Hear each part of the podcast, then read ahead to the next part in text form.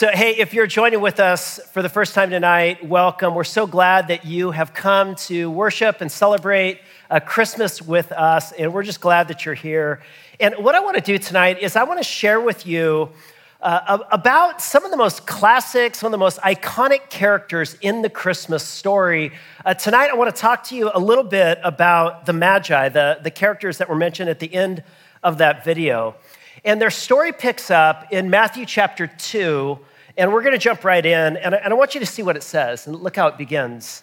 So now, after Jesus was born in Bethlehem of Judea, in the days of Herod the king, behold, wise men from the east came to Jerusalem, saying, Where is he who has been born the king of the Jews? So let's talk for a bit about wise men. So, uh, the wise men, of course, are some of our most popular characters in our manger scenes and in our bathrobe pageants. In fact, when I was in elementary school, I actually played a shepherd, and I think I did a pretty good job. My mom said I did a good job.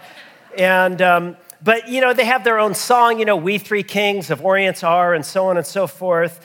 But it's interesting because much of what we think we know about these characters reflects more magi lore than it actually does the biblical text.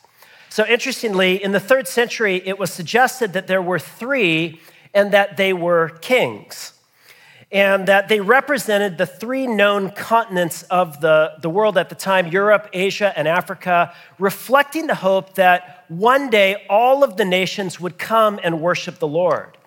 And then in the Middle Ages, they were even given names uh, Balthazar, Melchior, Caspar, not to be confused with the friendly ghost. And the Empress Helena claimed that their skulls were found, and you can visit them to this day. Apparently, they're in a Gothic cathedral somewhere in Europe, and so some of you might consider a pilgrimage um, at some point.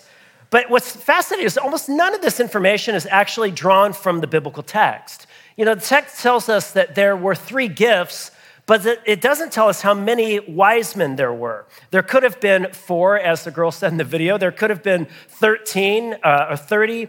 There's actually a tradition in Eastern Christianity that there were 12 that visited the manger. And there's nothing that says that they were kings.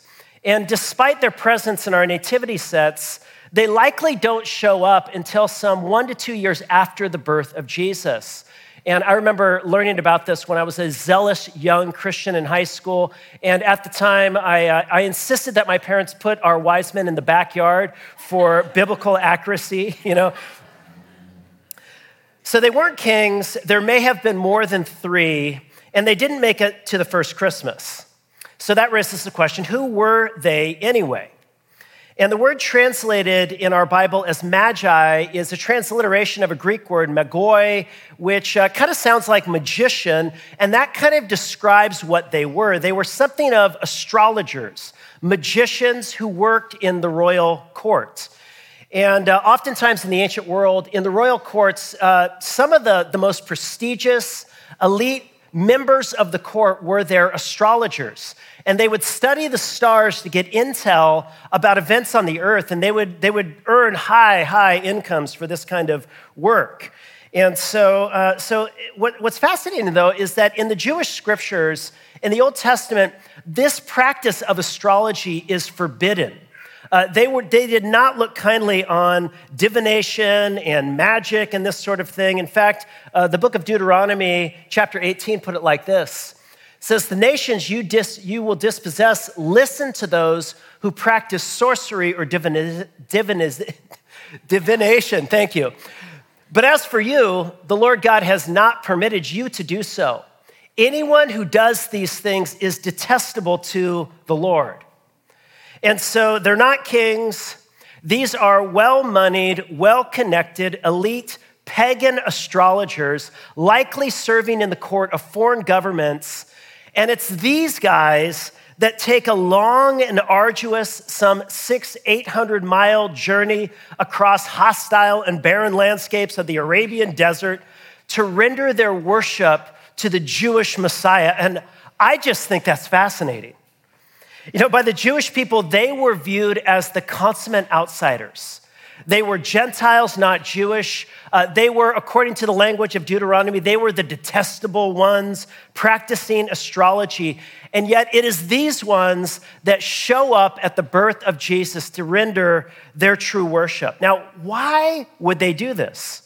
Well, the text tells us it was because they said, We saw his star when it rose, and we have come to worship him. So, what's up with the star? You know, some have suggested a natural phenomenon like a supernova. According to Chinese astronomers, there was one such supernova in 4 or 5 BC, which fits the timing. Others suggest that maybe it was a conjunction of Saturn and Jupiter. Uh, Jupiter was associated in the ancient world with kings, Saturn with the Jewish people. So the conjunction of Jupiter and Saturn might mean that a Jewish king was to be born. Some have said, of course, that maybe it was neither of those things, it was a supernatural event. But whether a supernova or a conjunction or a supernatural sign, we don't know. But what we know is this that something beyond them, Something outside of them was calling them. And it was the tug that they had waited for their whole lives. And maybe they had their astrology and their magic and their books, but nothing seemed to work for them. And so when they saw the star, they embarked on this long and dangerous journey. The star called them out on a spiritual pilgrimage called them out away from everything that was familiar and all they knew, and away from the royal court and all of the trappings, and away from the reputation and the safety uh, that they had built. And, and it called and they went. Now, when this entourage arrives in Jerusalem, they create quite a stir, as you would imagine. I mean, this large entourage, wealthy, elite astrologers show up and they're talking about a king. And, and, and they show up, it says, in the days of Herod the king. Now, this is important. Uh, who was Herod? So, Herod was something of a mixed bag as a ruler. He was religiously Jewish, he was racially Arab, uh, he was politically Roman. And he was a visionary, a master builder, and he constructed palaces for himself and colosseums in Rome like fashion and the temple in Jerusalem. And so he was a dynamic, a visionary, a powerful leader but he was also a savage, power hungry, insecure, narcissistic tyrant. Uh, not uncommon among politicians, it seems. And when he took the throne, Caesar gave him the title, the King of the Jews. And he would do whatever he could within his power to keep a hold on that title, the King of the Jews. And it's here in this context, in the days uh, of Herod, the king that, that wise men show up asking about another king. And again, he does not take kindly to this.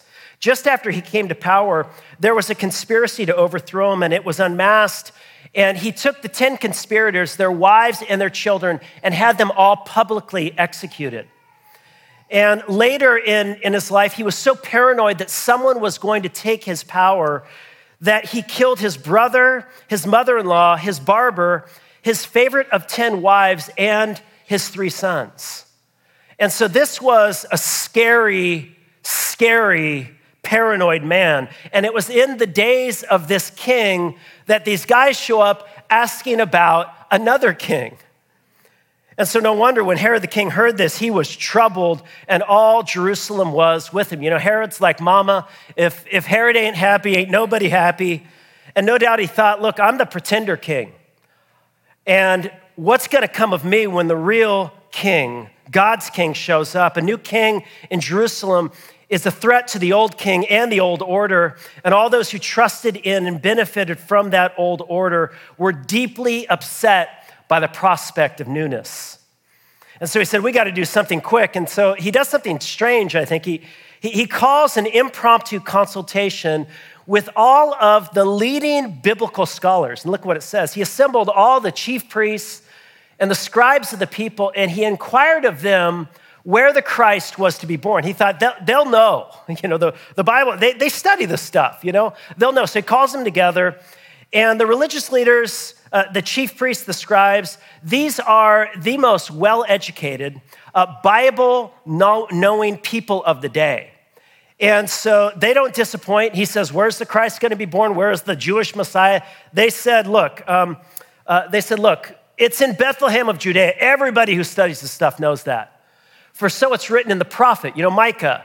And you, O Bethlehem, in the land of Judah, are by no means least among the rulers of Judah, for from you a ruler who will shepherd my people Israel is going to come. And he hears this talk about a ruler and, and he's concerned.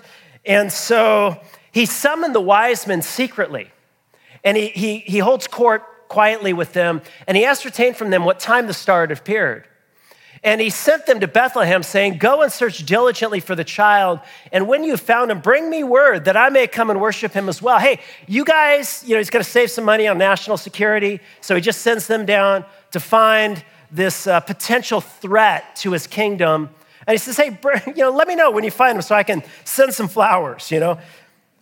And after listening to the king, they went on their way. And behold, the star that they had seen when it rose went before them until it came to rest over the place where the child was. And when they saw the star, they rejoiced exceedingly with great joy.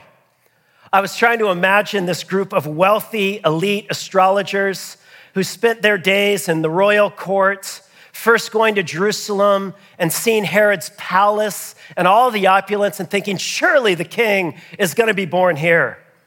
And then they leave the opulent palace, the royal court of King Herod, and the big city of Jerusalem, and they head nine miles south to their shock and surprise to the rural, dusty, unimportant, unpretentious little town of Bethlehem, the hometown of King David, where this hope had entered the world quietly and I just imagine them walking, you know, through the town, first passing the big houses in the affluent neighborhoods, and then going through the middle class neighborhoods, all the way out to the Section 8 housing on the edge of the city, over which the star shone bright.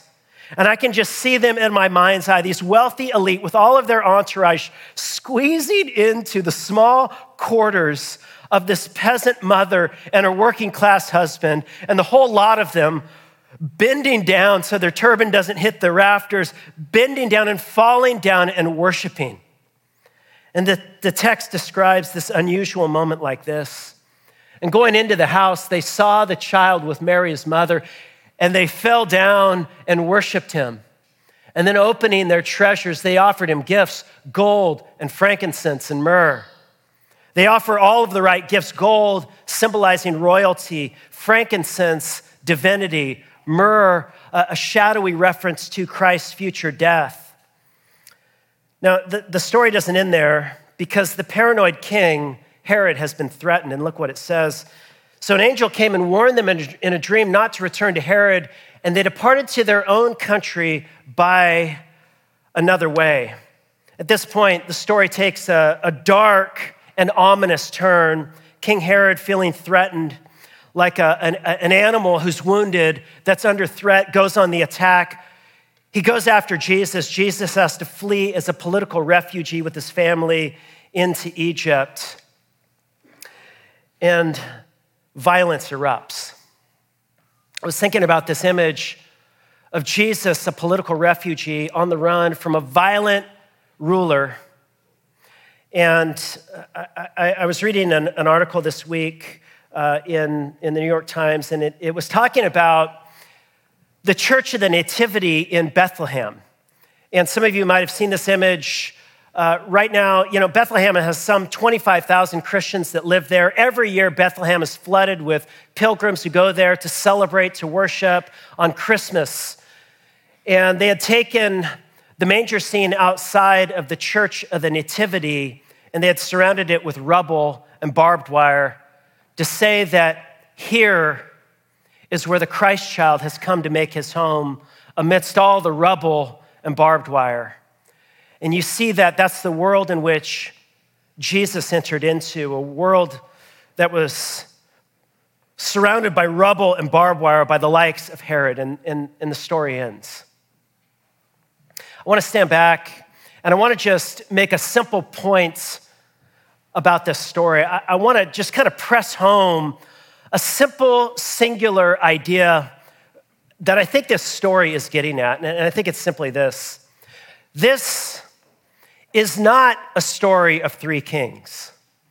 You know, in our popular, this is, you know, we three, no, this is not a story of three kings. This is a story about two kings King Jesus and King Herod, and the kingdoms that they represent. The first king and the first kingdom, it, it's, a, it's a kingdom that's marked by darkness. There's a violent kingdom of man too often presided over by anxious, fearful, threatened, narcissistic rulers like Herod, the self protecting king who takes the life of the innocent. And then set in juxtaposition to the kingdoms of man is a different kind of kingdom. There is a generous, vulnerable, neighborly, and peaceable kingdom of God that has come to birth in the midst of our world in this Jesus. And this kingdom is presided over by the king who comes in vulnerability amidst the rubble and barbed wire, wearing street clothes, working with his hands, touching lepers, welcoming outcasts. The self giving king, the innocent one who gives his life to save the guilty. Listen, Christmas is about a lot of things, isn't it? It is about Christmas trees and lights and decorations, and later you're gonna go home, and like us, you might eat some ham and some cheese potatoes and such, and uh, play that gift exchange and pray that the family doesn't erupt in fights over the gift exchange. Anybody else? All right. Um, listen, Christmas is about a lot of things. But at its heart, before Christmas is about anything else, it is about the birth the emergence of a new kingdom, a, a, kingdom of justice and love, a peaceable kingdom of neighborliness that has come to birth in the world, a kingdom that ultimately will overtake all of the kingdoms of the earth and will be the eternal kingdom. This kingdom that has come to birth in the midst of the kingdoms of darkness, the kingdoms of this world. And at the heart of this kingdom is the king over every king, the Lord over every Lord, namely Jesus. And I think in this story, I think what we're intended to do, I, think what the story at least invites me to do, is that it, it invites me, it invites us all, I think, to enter into its narrative and maybe find ourselves in its characters. You know, some of you played different roles in pageants growing up. How many of you ever been in a Christmas pageant growing up? Just show of hands. So, yeah, a lot of you have. Well, here's an opportunity if you haven't. You can choose one of three roles to play this Christmas. You see, there's three responses you can have to the king and the emergence of this new kingdom. I think that we see in this story. In the first role you can play, the first response you can have to the king and to the new kingdom of Jesus is this. First, you can play the Herod role. You can be, like Herod, threatened by the new king. Like Herod, you can, you can be threatened because, because if, if there's some other power that is over you, that's bigger than you, you might need to let go of some stuff in your own life that you are holding on to with, for dear life. You might need to surrender. You know, Herod was not wrong Jesus did prove a threat to his kingdom, not in the way Herod thought he would. Uh, he, he didn't, Jesus wasn't going to raise up a violent military revolt. Jesus wouldn't, he wouldn't overthrow uh, somebody like Herod like that. But what he would threaten is Herod's own anxious, grasping need for power.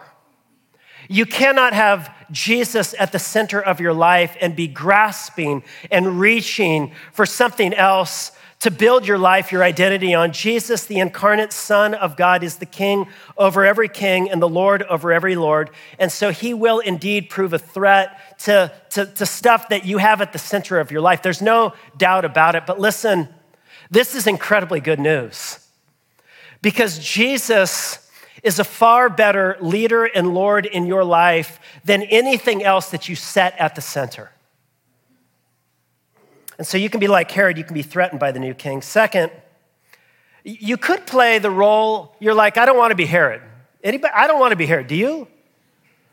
Uh, you can, here's the second role. You can be like the chief priests and the scribes. The good thing about these people is they are very religious and they look good because they had the right outfits, they had special outfits they wore. And what's also good about this character is they knew the Bible, people respected them. Uh, if they were asked by the king to render some truth about what some coming prophecy, they knew the answers. These were this is a good role to play. You can be you can be like the chief priest, you can be religious and yet uninterested in the newness of the kingdom of God. I think it's so interesting. The consummate insiders in the story are the chief priests and scribes. They follow all of the rules. They go to church, they know their Bible, they teach Sunday school, uh, they, they serve as leaders in the synagogues. They, they're there, they're like, everybody respects them. Like they are the consummate insiders. And yet I find it so ironic that here they are, they know the Bible, they quote the Bible, they go to church, but yet they will not travel a modest nine miles south to see if this king is indeed born, is the true king that they had been waiting for? What had all that Bible study been about anyway? And yet, on the other hand, the consummate outsiders, the ones named in the Mosaic law as the detestable ones, these are the ones who, after practicing their divination and astrology, respond to the little bit of light and revelation that they have, and they will go on a, a, spiritual pilgrimage that's a model to us all. They will risk life and limb on this arduous six, 800 mile journey in order to find an answer to their deepest heart's ache and longing. And listen, I just want you to know like if you're if you're kind of you, you you're new to Christianity, maybe you've been invited here by a friend or family member or whatever, and you're like, look, I, am not, I don't, you know, I've been turned off by religious people, church people. There's so much hypocrisy in the church. Listen, that's not a new problem. It's been with us for a very long time. But listen, there is something real. There is a true light that is broken into the darkness. There is a star, there is truth, there is revelation. The true and living God has broken into this world. And maybe this, the hunger you might feel right now, that ache that you cannot satiate with whatever it is you're trying to fill that hole with, consider the possibility that maybe, maybe every year when we come back to Christmas, maybe there is something here for you. Maybe the incarnate love of God has indeed broken in and is available to you. So you could play the, uh, the role of Herod, you could play the role of the chief priests and scribes who they won't, they're, they're religious, but they're just apathetic, you know? They don't really want the change that the radical, countercultural kingdom of Jesus brings in the world. They want to feel right. They want to feel superior. They want to feel better. They want to know that they have certitude in the face of all of the things that are worrying us, but they don't want the newness of the kingdom of God among us. There's a third role you can play. You could be like the Magi. The Magi, you, you, you can be like the Magi and worship the new king and reorient your life around this new kingdom. Now, for some, where that might begin for you is where you're at today. God met the astrologers where they were at. They had their head up in the stars. God said, I can use that. I can begin there, and I can start to draw you out to a different place.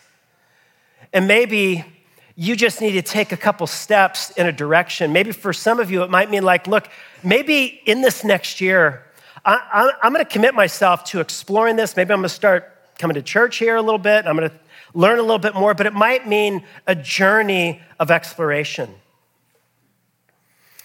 They took this journey, but when they got to Bethlehem, something else had to happen. And I think this probably is something that is the journey of a lifetime for a lot of us. they had to abandon their previous notions of the kingdom and they had to embrace a radically different understanding of who God is, what God is like, and what God's about in this world. They went to the, the, the, the court of Herod first, because that made sense. That's where royalty, this is what power looks like. This is how we use power. You know, it's like Herod, you know? Um, and, and yet they had to jettison that and enter into this small peasant home and see and learn a new kind of wisdom. The wisdom of God come to birth among us in Jesus. Listen, I, know, like, it's true. You know, um, so, so often, you know, like we get discouraged, some of us, because it's such a busy season and there's pressure about gifts and buying and, and financial pressures. And sometimes it can feel stressful. And sometimes, I, I don't know if you've ever been to this place, but do you remember that scene in A Charlie Brown Christmas where Charlie Brown, who has gotten so cheesed off by the commercialization of Christmas, you know, even his dog has gone commercial, you know. And you remember he calls out in exasperation. He says, What is Christmas all about anyway? You know? He wants to know. Listen, if you want to know what Christmas is about, what is the true meaning of Christmas? It is here. It is in this vulnerable, humble baby in a manger. God, the very eternal Word, made flesh among us, made weak, made vulnerable, made needy, taking on human flesh that will be so vulnerable. He will be betrayed, he will be beaten, he will ultimately be crucified for the healing of all creation to bring reconciliation to all things. And every Christmas, we are invited to come back and relearn the wisdom of God in the face of Jesus Christ. So you're invited this Christmas through this story, I think, to, to choose the role you want to play. The Herod role, threatened by power, you know, that's going to challenge you you can play the role of the chief priest. You can hold on to your religion, your certitudes, or you can move into the role of the Magi. And you can acknowledge the true and living king and orient your life around him.